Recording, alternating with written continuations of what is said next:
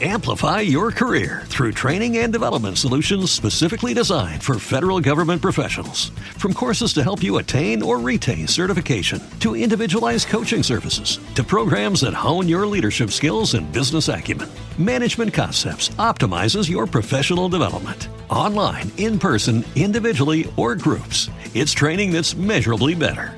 Learn more at managementconcepts.com. That's managementconcepts.com. Lucky Land Casino asking people what's the weirdest place you've gotten lucky? Lucky? In line at the deli, I guess? Aha, in my dentist's office. More than once, actually. Do I have to say? Yes, you do. In the car before my kids' PTA meeting. Really? Yes. Excuse me, what's the weirdest place you've gotten lucky? I never win and tell. Well, there you have it. You can get lucky anywhere playing at LuckyLandSlots.com. Play for free right now. Are you feeling lucky? No purchase necessary. Void where prohibited by law. 18 plus. Terms and conditions apply. See website for details. Welcome to this edition uh, of Parallax Views, an IEA series of conversations about cultural politics and, in particular, freedom of speech. My name is Mark Glendenning, and today I'm hugely honoured to be joined by Yaron Brook, uh, chairman of the Ayn Rand Institute in America. Uh, this interview has been arranged at short notice because Yaron was due to be addressing a meeting at King's College this evening, but for reasons uh, that he will go into in a moment, uh, that meeting has had to be arranged at rearranged at very short notice, and so will now be taking place. Uh, once this uh, conversation uh, is over. So, King's um, loss is our gain, and in particular, it's my gain because I have long been an admirer of Yaron and have seen and heard many of his uh, talks on the internet about the philosophy of of objectivism and related uh, subjects, and we'll be coming on to that a bit later. Uh, before we come on to objectivism, sure. um, please tell me about the, the circumstances in which you find yourself here tonight, because I, I find them very revealing and they relate to a sort of horrific experience you had a few years ago at Yes, a few years ago I was doing an event with um, uh, the person known as Sargon of Akkad. Uh, we were doing an event on free speech. It was going to be a conversation about free speech uh, between the two of us. The weekend before, there was some uh, chatter on the internet that some uh, Palestinian groups were complaining that I was uh, at King's College giving a talk because I am pro-Israel. I, am known to be a, a, an advocate for for for the Israeli position in terms of foreign policy. Um, but that developed over the weekend, and, and, it seems like the protests were growing. King's College, as a consequence, uh, beefed up security. They restricted attendance at the event to only people, uh, only students. Uh, so a lot of people who had planned to come in by train from outside of London uh, were turned away at the door. Uh, and it, so we started the event. The event, uh, there was security. We were put in a separate room. We started the event, and about 10 minutes into the event, uh, there was loud bangs. Uh, uh, Antifa had jumped over whatever barriers they had put uh, to enter the college. They threw smoke bombs. They knocked the security down. One of the security guards landed up in hospital, and they rushed into the into the room where we were having the event and came up on the stage and grabbed the microphones and and were you know uh, uh, making noises of violence, although they they, they didn't do anything. Uh, ultimately, they were shooed out of there, and, and they shut down the whole university because the smoke bombs set off their alarms, and and the event, of course, was canceled. Uh, since then, uh, King's College seems to be very, very hesitant to allow me on campus. Uh, with regard to this event, they demanded that the students pay for private security uh, to uh, in order to hold an event with me uh, present. And of course, uh, King's College, while an extreme case, is not the only case uh, where this has happened. Uh, it's happened to me in, in the past at Exeter University, where again, a group of pro Palestinian kids wouldn't let me speak. Again, a talk on free speech. They stood up yelling slogans and for half an hour wouldn't let me say a word until security came, cleared them out, and allowed the event to go on. And then just a few weeks ago, I was at Bristol University uh, go, giving a talk on capitalism and the causes of war.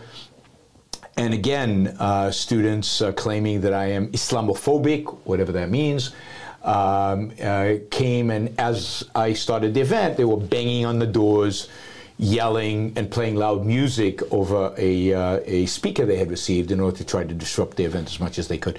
So, for whatever reason, I've gained a reputation here in the UK as some crazy uh, radical um, in, in terms of, uh, I don't know in terms of what. Uh, I don't think these people have actually read what I have to say about. Um, about the Israeli-Palestinian conflict or about Islamic immigration to Europe, but uh, they have made me out to be some kind of monster and and have uh, denied my ability to speak uh, or tried to deny my ability to speak at universities. Um, it's very shocking to hear that, obviously, from a liberal perspective. Um, and I mean, have you experienced similar things in uh, in America, similar acts of sort of barbarity uh, from the new left there? So, so I have over time. It, has been a while, so it's interesting. The last few years, most of what I've experienced has been here in the UK, um, and and less so uh, in the United States. I think there's more. I think students here care more about kind of the, the foreign policy issues, issues around maybe Islam and issues about around Israel than they do uh, than they do in the United States. I think that maybe is the motivation. But some of the other speakers uh, have experienced this uh, uh, this idea of making noise outside the door. I've seen videos of, of um, Jordan Peterson having to having to deal with that, and, and other speakers we, we all know, well known speakers, not particularly crazy in my view. Uh, have been banned from campuses or not allowed to speak or, or been attempts have been made to disrupt it, them. Um, during speech. So this is this is a, a, a, pattern. It's you know, COVID has slowed things down. So for two years we weren't on mm-hmm. campuses speaking. Now that we're back, it seems like the new left is alive and well and uh, actively involved in trying to silence points of view they don't like. Um, broadening the conversation out a little bit, um, how does the contemporary hard ultra left in America, groups like Antifa, Black Lives Matter, and that, those kind of groups, how do they relate to mainstream Democratic Party politics? Because it does sort of seem to me extraordinary that the party of JFK, Franklin Delano Roosevelt, and, and what have you, now has people like Alexandra Ocasio Cortez and these kind of people who are sort of ill defined but ultra left, sort of verging on Marxism, uh, but not in a very specific or intellectually persuasive way. Sure. I mean, how, sure. how, how are they becoming sort of concertinaed well, it, uh, it doesn't, each other? It doesn't really surprise me. Uh, so, so the new left, the, the, the, the, the, the AOCs of the world are coming to become more and more important and more and more dominant within the, Repub- the Democratic Party. Um, and, and the Democratic Party has taken a shift to kind of these new left positions. Uh, it, which doesn't really surprise me. Uh, it, it's something that I think Ayn Rand predicted uh, in the 1960s would ultimately happen. The JFKs, the LBJs, uh, Johnson, uh, the F, even the FDRs, um, whatever they represent, they don't represent anything principled. Uh, they present some mushy welfare state, mixed economy position that doesn't really have any principles and any really guiding lights. I mean, uh, uh, John F. Kennedy was a known pragmatist who didn't really stand for anything substantive. When you when you have an environment in where the, the, the consensus is kind of wishy-washy, neither here nor there. That is incredibly vulnerable for people who actually believe in something, even something really bad, to start tilting people in that direction. Um, uh, long term, uh, ideas are what matters. Long term, it is the radical positions, the, the more consistent positions that win out. The, the mixed economy is not sustainable the mixture will either move towards more authoritarianism or towards more freedom. And I think what we've seen in the Democratic Party is this mixture of some freedom, but a lot of constraints, and certainly in the economic sphere, a lot of regulations and controls and, and redistribution of wealth and so on, this mixture. in the Democratic Party has led to those advocating for more controls and more consistent controls to dominate uh, and to dominate and to move the Democratic Party towards a more kind of authoritarian uh, positioning. I think they've done the same thing on the right. Uh, you know, the kind of the party of I don't know Richard Nixon and and certainly the Bushes, which stood for nothing right? Stood for vaguely free markets, but never, no, not too seriously. And it's, you know, cutting taxes. The one thing the Republicans have always been good at is cutting taxes, but not in the name of liberty or freedom or anything like that, because they never cut spending and they never really deregulate.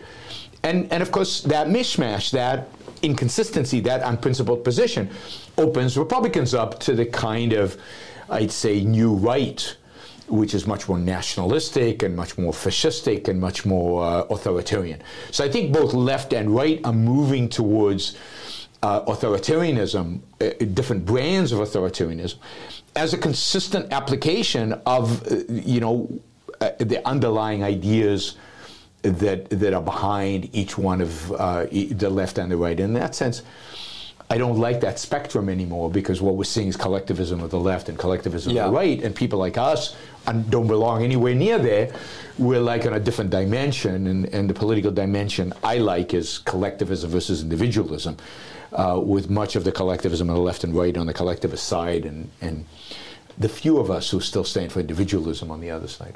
So, in a way, what you're describing is very much what Hayek was uh, writing about in the context of the Germanic world when he wrote his famous book, The Road to Serfdom, where he argued that actually fascism and um, hardline socialism, which were generally seen as being polar opposites, in fact, he saw fascism as being the logical outcome of a very heavily regulated uh, socialist.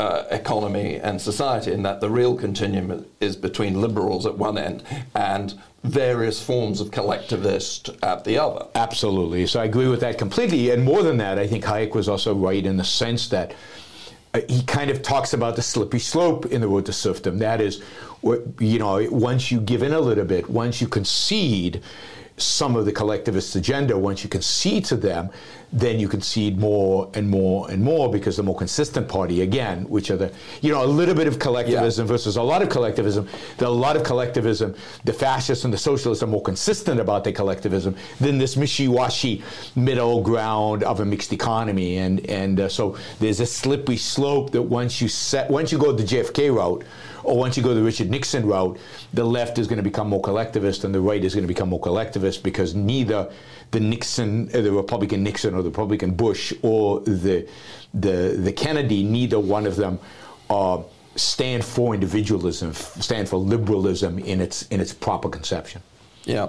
Um, what's interesting about the the current political uh, scene, uh, both in your country and here, is is the way in which uh, cultural politics uh, has now uh, moved to the, the, the, front of the stage, uh, so to speak. And in particular, uh, and this is something I associate much more with the new left.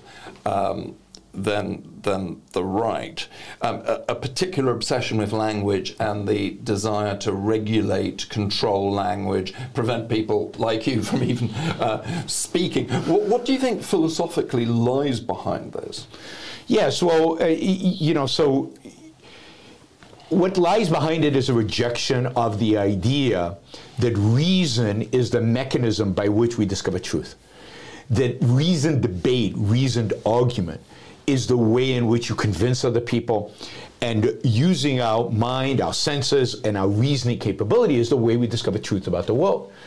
Um, to one extent or another, they believe either in complete subjectivism or some kind of way in which truth is revealed to them by, by some mechanism.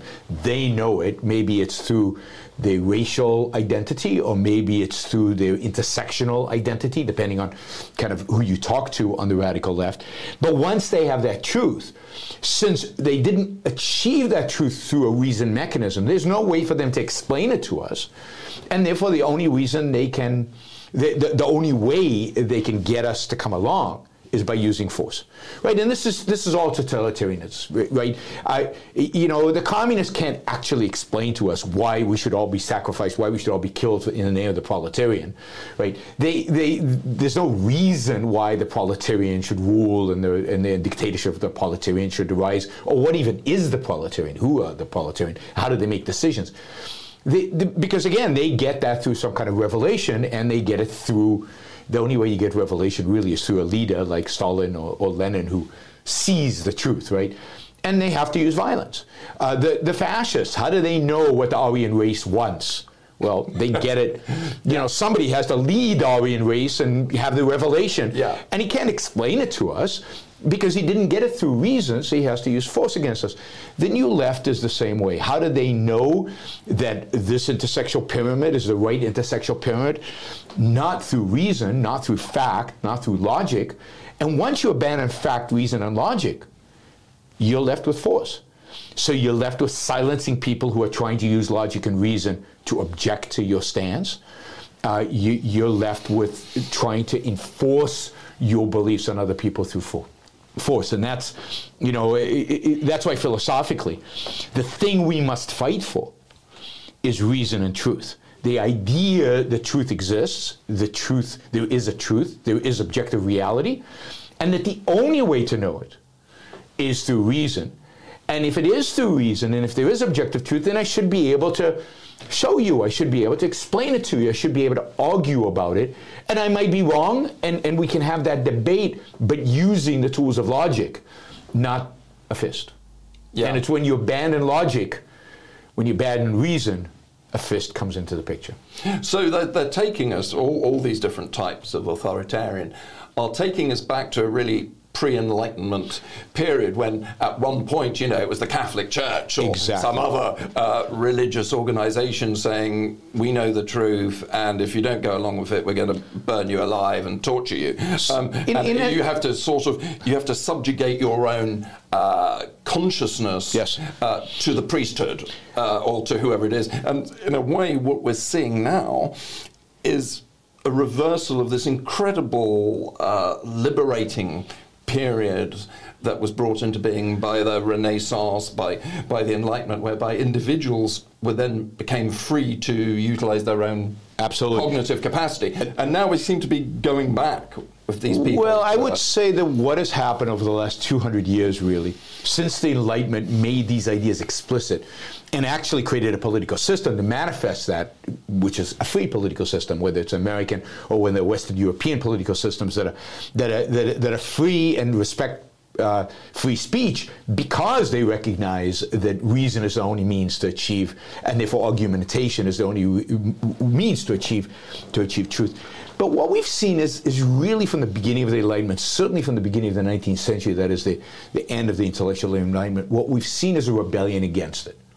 Whether it was conservatives in the 19th century, particularly German conservatives, who, who, who, resented the idea of individuals having opinions and individuals coming up with their own ideas and individuals uh, leaving the, the wonders of the farm to go to the city and be engaged in capitalism, or whether it's ultimately communism and Marx rejecting rejecting the Enlightenment, or even Kant and Hegel. Hegel is a is massively rejecting the Enlightenment in, in his philosophy. But we see coming out of Germany in particular, but also out of France, a real opposition to the Enlightenment thinking. And I'd say the rise of communism and the rise of fascism in Europe are these pre-enlightenment ideas rebelling against the enlightenment. So they're new forms of sort of counter-enlightenment. Constantly we're seeing counter-enlightenment in, in, yeah. in the West. And we're constantly having to fight back against the counter-enlightenment. And unfortunately, the enlightenment left a lot of holes philosophically that are being exploited by these counter-enlightenment forces. And one of, I think, Rand's contributions here is that I think she is the Enlightenment philosopher of the 20th century. So she is she helps fill in the holes that the Enlightenment created that the, the, Enlightenment philosophers didn't fully articulate. For example, the Enlightenment philosophers, many of them were, were, were quite religious, and, and she kind of brings a secular perspective and a secular foundation for a lot of these ideas. Uh, and and but we're constantly, and I think she provides us with tools to now con- continue the fight against the pre-enlightenment ideas. Uh, but this is this is the fate of the West or the fate of the world now because Western ideas dominate the world.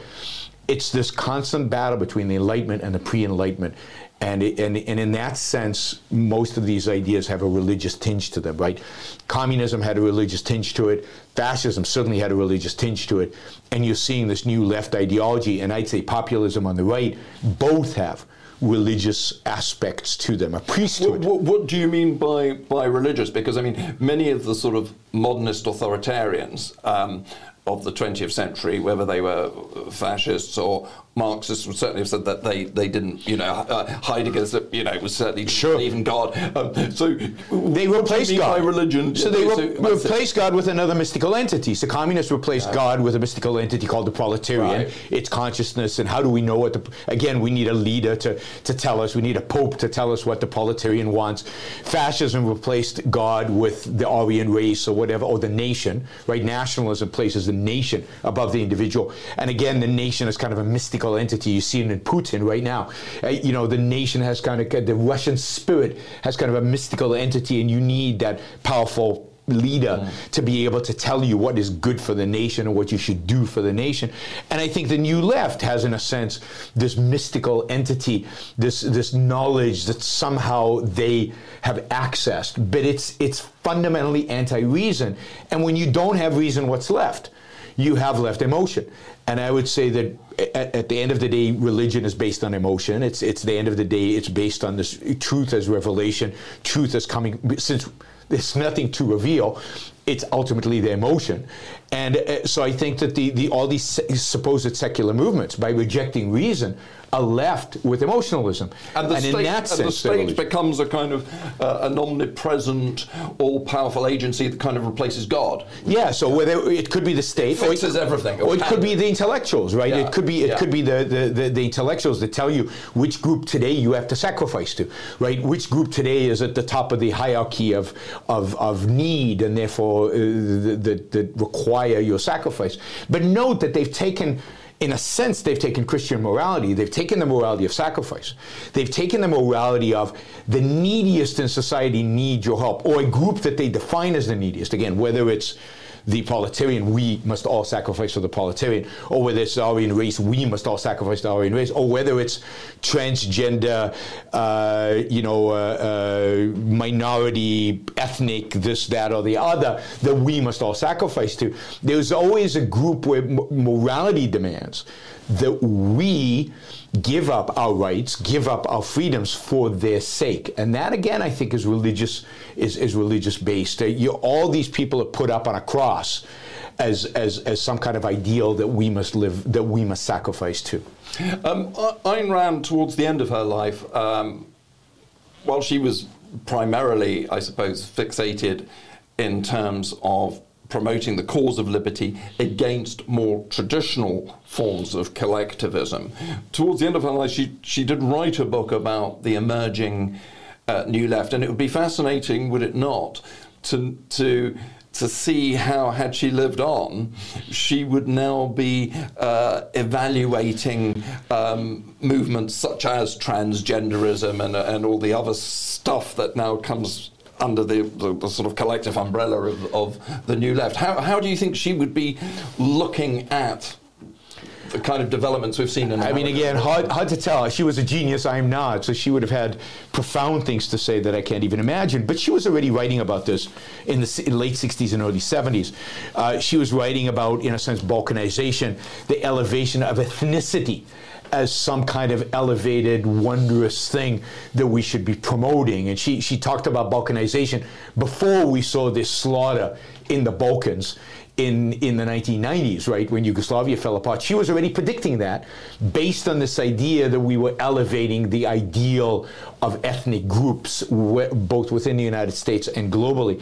Uh, she saw the rise of environmentalism as, as, as a phenomenon of the new left, and, and she talks in one of her essays, Apollo versus Dionysus, about the difference between kind of the Woodstock new left attitude to life which was the rejection of reason, the elevation of emotion, versus the Apollonian view of life, which was represented by the, the, the flight to the moon, which represented reason and the use of science and reason. And she said the world, unfortunately, is drifting towards this. Uh, this Dionysus view, this view of emotions. If you combine kind of the ethnicity with emotion, I think that's what we're seeing today. We're seeing little groups who express their emotions that have no no connection to reason, deny the efficacy of reason. The whole postmodern movement, which basically says there is no truth, there is no logic, none of that matters. Uh, I, I, think all of that would be completely consistent with what we saw back then. It, there's a sense in which the hippies of the 1960s were the new left they um, they failed, and the primary failure was in 1972. And politically, if you think about McGovern, yeah. who was a clearly new left candidate and real authoritarian and a real statist, a real socialist, he failed dramatically against a very mediocre Republican, uh, Richard Nixon. But he was crushed by Nixon. That kind of put the new left on the side on the side and what happened to those hippies is mo- many of them became university professors and what we're seeing today is the result of 40, 50 years of these uh, new left hippies of the 60s educating uh, multiple generations in this uh, philosophy of emotionalism, of rejection of truth and rejection of reality and rejection of reason. And we're reaping the, the, the, the evil consequences of their dominance of our educational institutions, primarily in the United States, and then the exportation of those ideas to the rest of the world. So there's a sense in which everything we're seeing today have its roots in the 60s, and of course, uh, really have their roots, I would say, in, in German Romantic philosophy, going back to Immanuel Kant. Yeah. A, a Labour Party friend of mine. Um, believes, but he's very much on the sort of traditional social democratic wing of his uh, party. But he, he believes that the new left are what he calls a proto fascistic movement, in that, just as you say, they're, they're elevating the politics of emotion, uh, and that this is a sort of primitive politics, which is also uh, a, a tribalistic.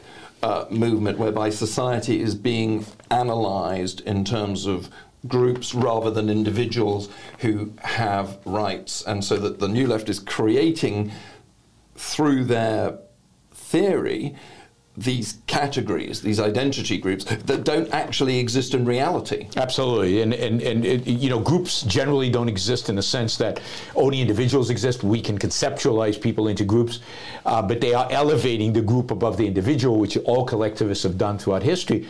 Uh, but I, I would tell your friend that he's at blame. I mean, at the end of the day, it's the Social Democrats that are to blame for this appearance on the left. Look, the Social Democrats have forever wanted to, in a sense, enslave us economically.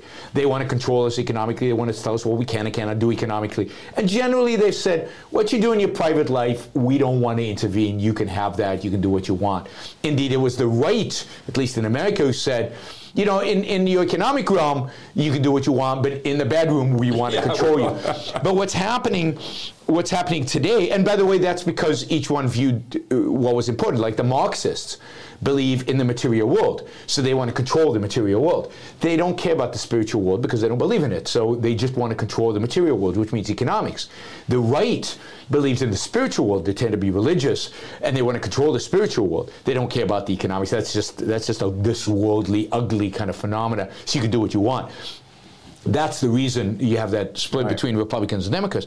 But what is happening today on both sides is just seeing more consistent people. So people on the on this new left are saying, wait a minute, if you guys think that it's okay to control people materially through economics, why shouldn't we be able to control people spiritually as well?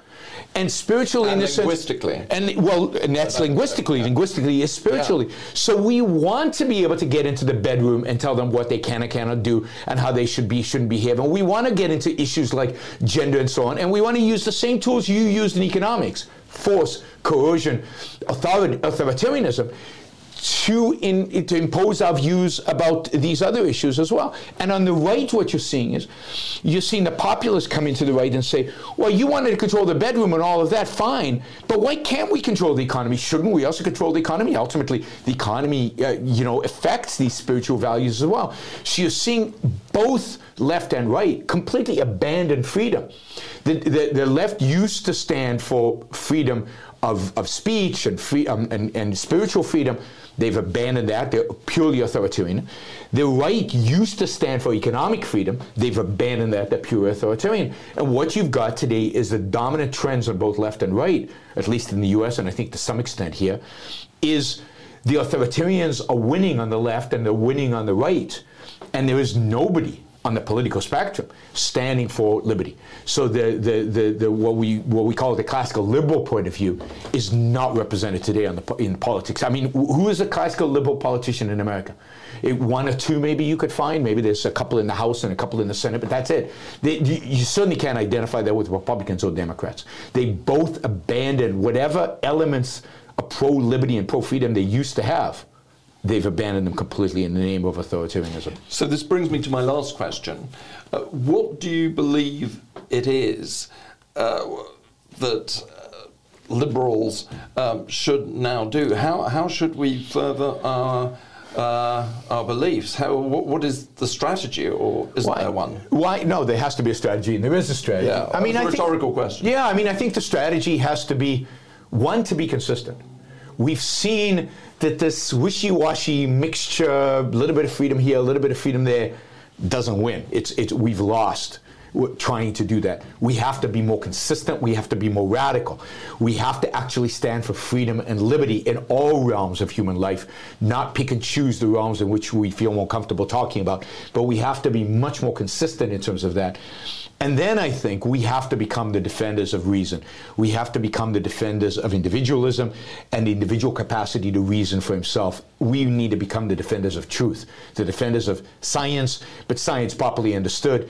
And, you know, it's only if we defend reason as the fundamental means of human knowledge and the individual as the entity that reasons and therefore the entity that has moral sway, that has agency so, two things we have to defend. It's what the Enlightenment defended reason and individualism.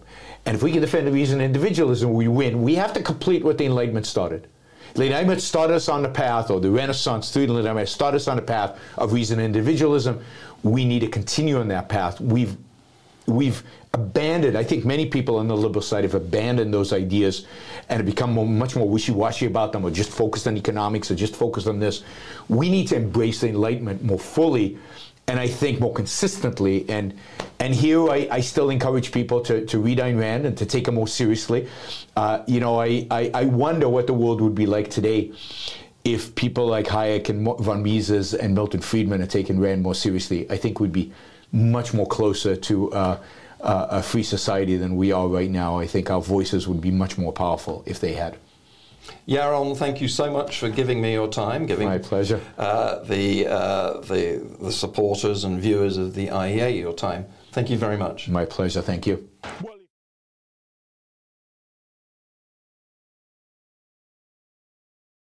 Amplify your career through training and development solutions specifically designed for federal government professionals. From courses to help you attain or retain certification, to individualized coaching services, to programs that hone your leadership skills and business acumen, Management Concepts optimizes your professional development. Online, in person, individually, or groups, it's training that's measurably better.